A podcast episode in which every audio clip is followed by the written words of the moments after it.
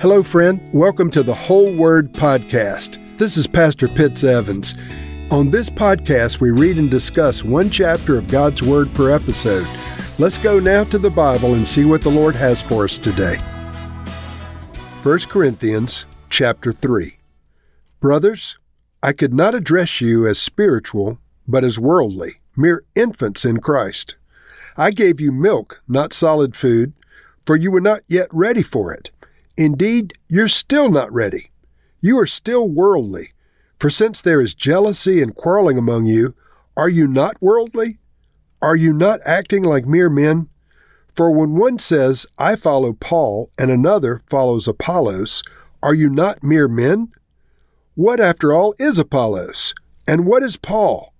Only servants through whom you came to believe, as the Lord has assigned to each his task. I planted the seeds, Apollos watered them, but God made them to grow. So neither he who plants nor he who waters is anything, but only God who makes things to grow.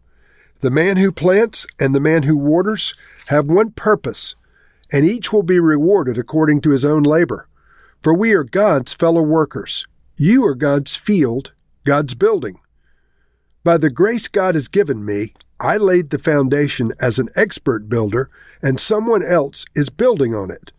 But each one should be careful how he builds, for no one can lay any foundation other than the one that has already been laid, which is Jesus Christ. If any man builds on this foundation using gold, silver, costly stones, wood, hay, or straw, his work will be shown for what it is, because the day will bring it to light. It will be revealed with fire and the fire will test the quality of each man's work. If what he has built survives, he will receive his reward. If it is burned up, he will suffer loss. He himself will be saved, but only as one escaping through the flames. Don't you know that you yourselves are God's temple, and that God's Spirit lives in you? If anyone destroys God's temple, God will destroy him. For God's temple is sacred, and you are that temple. Do not deceive yourselves. If any one of you thinks he is wise by the standards of this age, he should become a fool so that he may become wise. For the wisdom of this world is foolishness in God's sight. As it is written, He catches the wise in their craftiness. And again, The Lord knows that the thoughts of the wise are futile.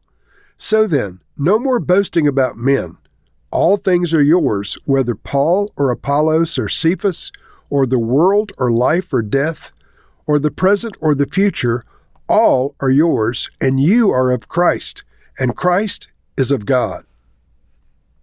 Just as Paul was dealing with these personality cults in chapter 1, he deals with it a little more in this chapter 3.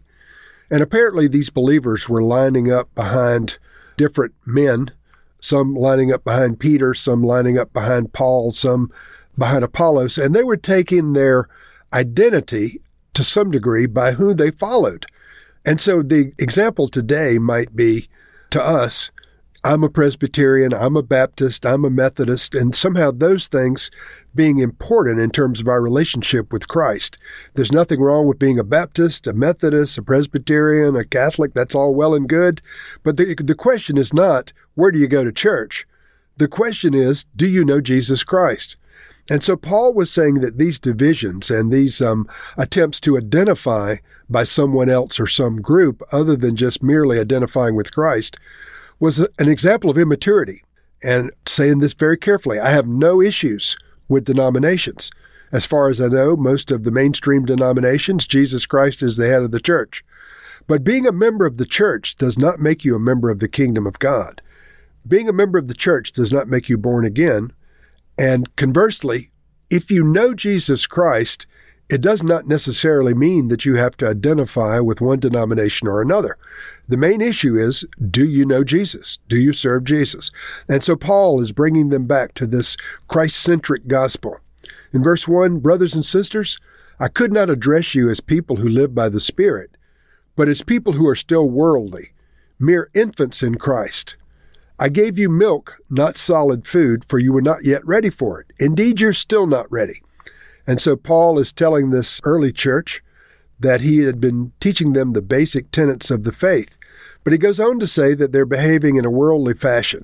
He mentions the fact that there's jealousy and quarreling among them, and this jealousy and quarreling has to do with which human leader is the greatest.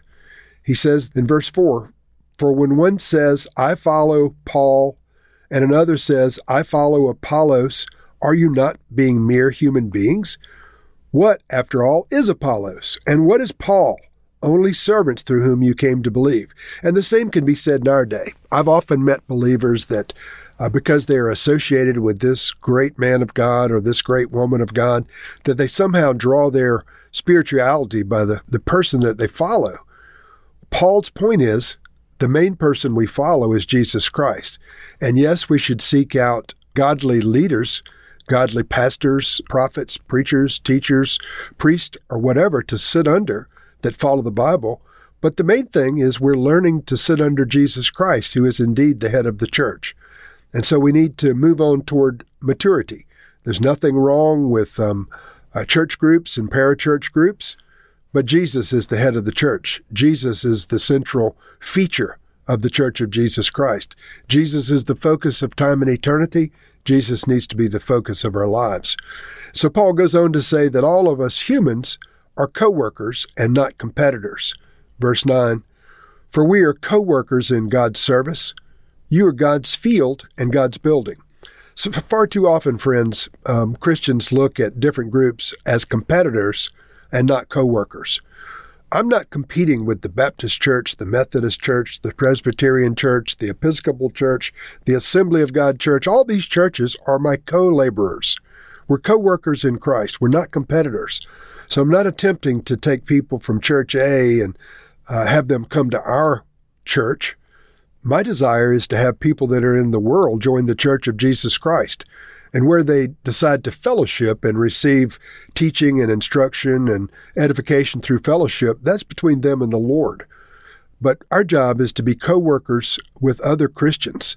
We're all together in God's service, uh, serving the purposes of God in this generation. In verse 10, Paul says, By God's grace, I laid a foundation as a wise builder, and someone else is building on it but each one of you should build with care. Now, the King James says a wise master builder. That expression that Paul says um, uh, he was a wise master builder, in Greek it's architecteon. It's actually the Greek word we get the word architect from. So in the first century, a master builder was more than just a guy swinging a hammer. He was the project manager, the architect, the general superintendent. He was all of these things. The master builder had to be able to do many different things. And Paul was saying, spiritually speaking, he had been called to be uh, one to build a church of Jesus Christ. Now, each one of us needs to recognize that we've all been called to work in building the church of Jesus Christ. There is absolutely nothing wrong with asking someone to join your church. That's a great thing. But the main person we're trying to join them to is Jesus Christ not our pastor, not our, our cell group leader, not our house church leader. We're trying to get people to identify with Jesus Christ. Paul, as a wise master builder, was not trying to draw people to himself. He wasn't building the church of Paul. I don't believe John Wesley was building the church of John Wesley. I don't believe Martin Luther was building the church of Martin Luther. They were all attempting to build the church of Jesus Christ. But just like this early Corinthian church that Paul was dealing with, we as humans like to identify with certain groups and certain humans as being their disciple or their follower. Uh, inasmuch as it's not a, inhibiting our walk with Christ, that's all well and good. But we need to remember that the foundation of the church is Jesus Christ, and the head of the church is Jesus Christ. Nobody can change the foundation, and nobody can change the headship. The church belongs to Jesus. You're God's building, built on the foundation of Christ and under the headship of Christ. Verse 13 Don't you know that you yourselves are God's temple, and that God's Holy Spirit dwells in your midst? That's talking about you, and that's talking about me. Now, we have a, a beautiful church facility. It is actually magnificent out in Oakton, Virginia. But the building that we meet in is not God's temple. The building we meet in is a place for the temple of God, the church of God, to meet. In other words, the building is a building. It's a nice building for people to meet with God. It has been set aside for that purpose. But you are the temple. You are the church of Jesus Christ. I am the church of Jesus Christ. And God's Holy Spirit dwells inside of us. Yes, the Spirit of God moves in what we call churches, but primarily the Spirit abides now in our hearts. So when Paul speaks about us as the temple and God's Spirit being in our midst, he's talking about the Holy Spirit inside of us. He goes on to say, No more boasting about where you go to church. Verse 21 So then, no more boasting about human leaders. All things are yours, whether Paul or Apollos or Cephas, or the world or life or death, or the present or the future. All are yours, and you are of Christ, and Christ belongs to God. Friends, we don't need to boast about where we go to church. We need to remind people that Jesus is the head of the church. And let me just say this I'm a Protestant pastor. I've heard many Protestant ministers say derogatory things about the Catholic Church. The Catholic Church was the only church for most of the church's history. The Catholic Church has had its problems, but the Catholic Church, by and large, has stood for righteousness down through the generations. I am a, a Protestant pastor, so I, I, recognize that there were issues in the time of Martin Luther, and there are issues in our day that we Protestants have with the Catholics.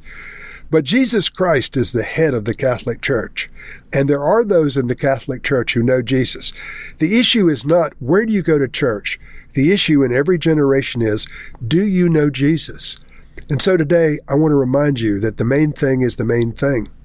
Yes, we should believe good doctrine. Yes, we should teach good doctrine. But the main reason we speak the, the words that we speak is to point people to Christ. The main reason we gather is to point people to Christ. The main reason that we're considered to be the church and the temple of God is because of the finished work of Jesus Christ in each of our lives, not because of which church we're members of or where we attend church. Heavenly Father, I pray that you would build up the church of Jesus Christ in this generation. Lord, use my words and the words of others who love you to point people to Jesus. In his name we pray. Amen.